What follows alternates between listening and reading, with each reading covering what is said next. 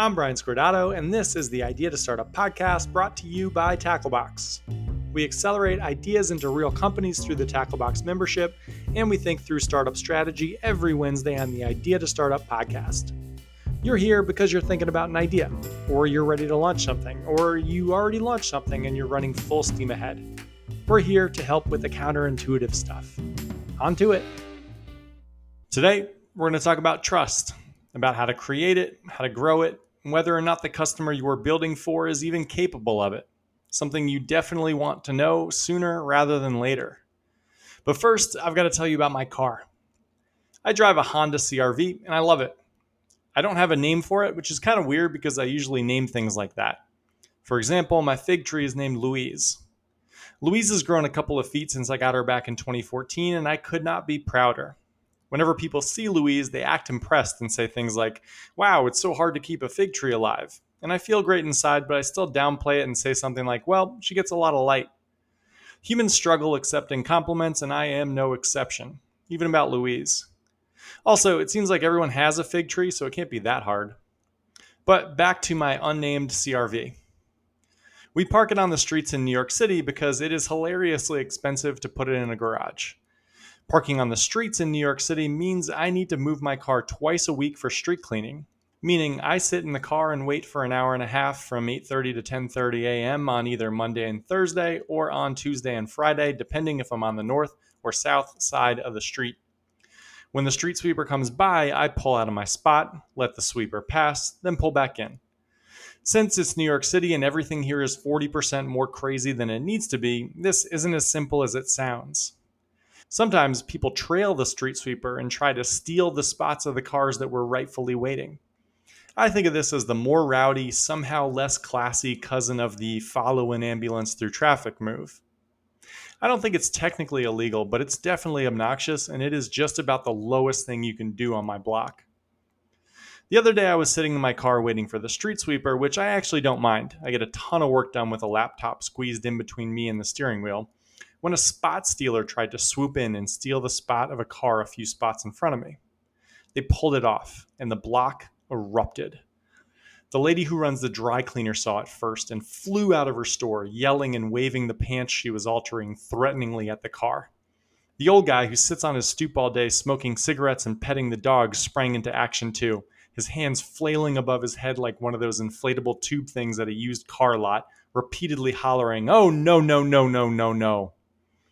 The people in the cars around the spot stealer joined in too, honking and doling out some of the more famous New York hand gestures. I did my part, laying on the horn and shouting a classic, What do you think you're doing? It was pretty fun. Within 15 seconds, the spot stealer pulled out and drove away. The person waiting got their spot, and all was right with the world. The driver whose spot was saved popped out of his car and gave everyone a wave, to which we all honked back as if to say, Anytime. We closed on a house in Connecticut last weekend, and I'll be gone before the end of the year. I will not miss everything about New York City, but I'll definitely miss some things. As you'd expect, niche businesses have popped up all around street parking. There's a guy who's also a doorman on our street who you can pay 300 bucks a month to, and he'll move your car from one side of the street to the other to avoid street sweeping days. I asked him once what he does when he can't find a spot to move to, and he says he usually just eats the $110 ticket. He expects that each client will get one ticket per month, meaning he pockets about 190 per car per month after the tickets. Cash only, of course. And if 300 sounds expensive, you're right and you're wrong because objectively it is, but to park in the lot on our block would cost 1200 a month, so it's all relative. There's also a guy who will go park your car at a cheap garage somewhere way uptown for you.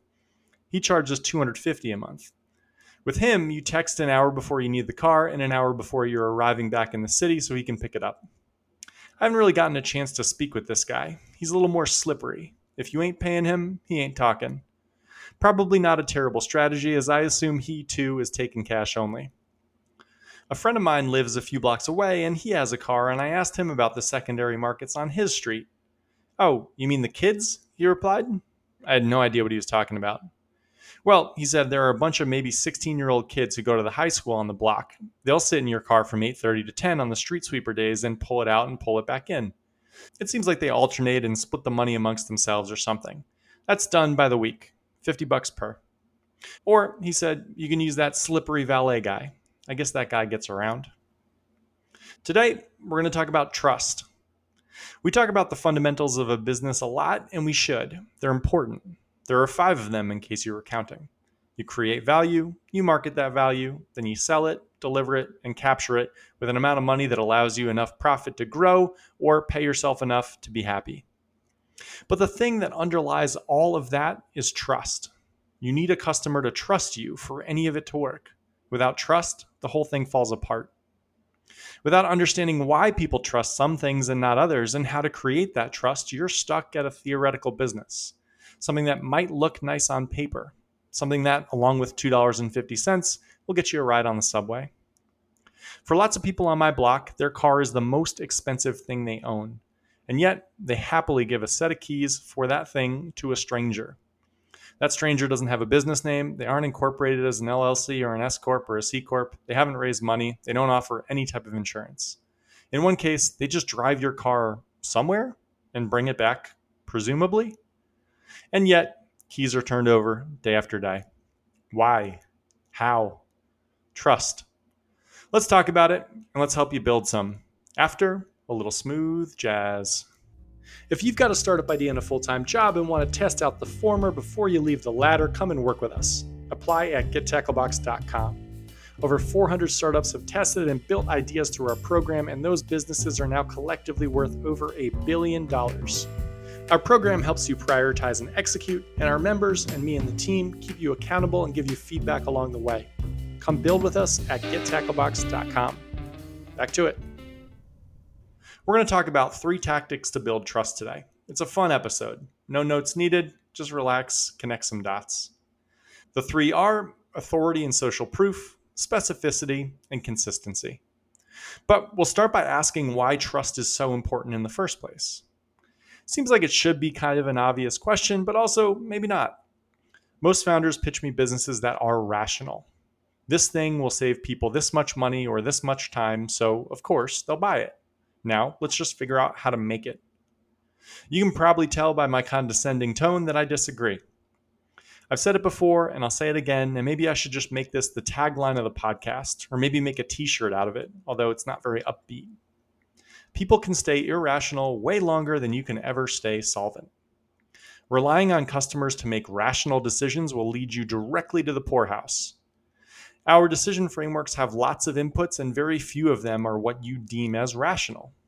Again, I recently watched someone on my street hand the keys to their brand new Range Rover to the slippery guy who parks cars, quote, somewhere uptown and says to text when you want your car back.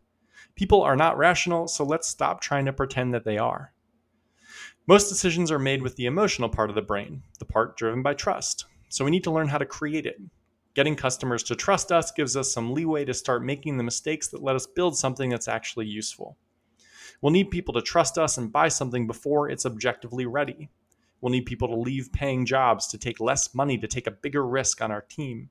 We might need to convince people to give us money to build something before we've got overwhelming data that says it'll work if they do. The fundamentals of a business are a commodity. The trust part, that's tricky and essential from the earliest stages. So let's jump in, and we'll start with why people hand over their keys. Social proof, authority, and scenarios that support trust. I mentioned that I saw someone hand over the keys to their Range Rover, and luckily they did it right in front of my parked car during street sweeping hours the other day. I got to listen in on the conversation. Hey, the Range Rover guy said to the park your car uptown guy.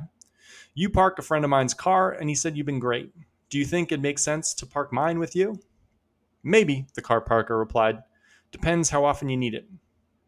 Probably twice a week during the week and maybe every other weekend, Range Rover guy replied. The car parker thought for a second. Here's what we'll do use me for a month and we'll see how it goes. You might need your car too often and it won't make sense for me to keep bringing it up and back. That's a lot of work. I usually only like to work with people who need their car once a week. We'll check in in a month and we'll see how it's going. Often people don't actually need their car as much as they think. If that's the case, maybe I'll keep working with you.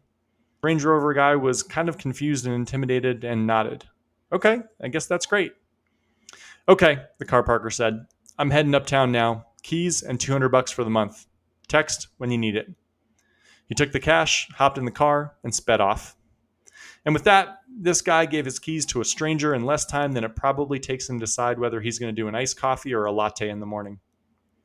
The first thing to know about trust is to know where it's possible and where it isn't. You're going to need trust to build a business, but some places just don't have the infrastructure to support it. This is the original sin for a lot of businesses. The problem they're solving isn't important enough to foster enough trust in the first place to kickstart a business. Here is what I mean. In this situation, the guy parking his car has a problem with a capital P. The type of problem we love at Tacklebox. He jumped into the river and he hit a dam. He bought the car, he decided to keep it in the city, and now he's got to figure out how. He's pot committed, just like we like our customers. His problem is urgent. His car needs to be somewhere today. It's frequent. He needs the car to be parked and then he needs to use it, and this needs to happen over and over, week after week. It's painful. It's a real problem that needs a solution, which means it's a place where he needs to trust somebody. If he doesn't, the problem won't be solved because the cost of not trusting someone is massive, specifically $1,200 a month.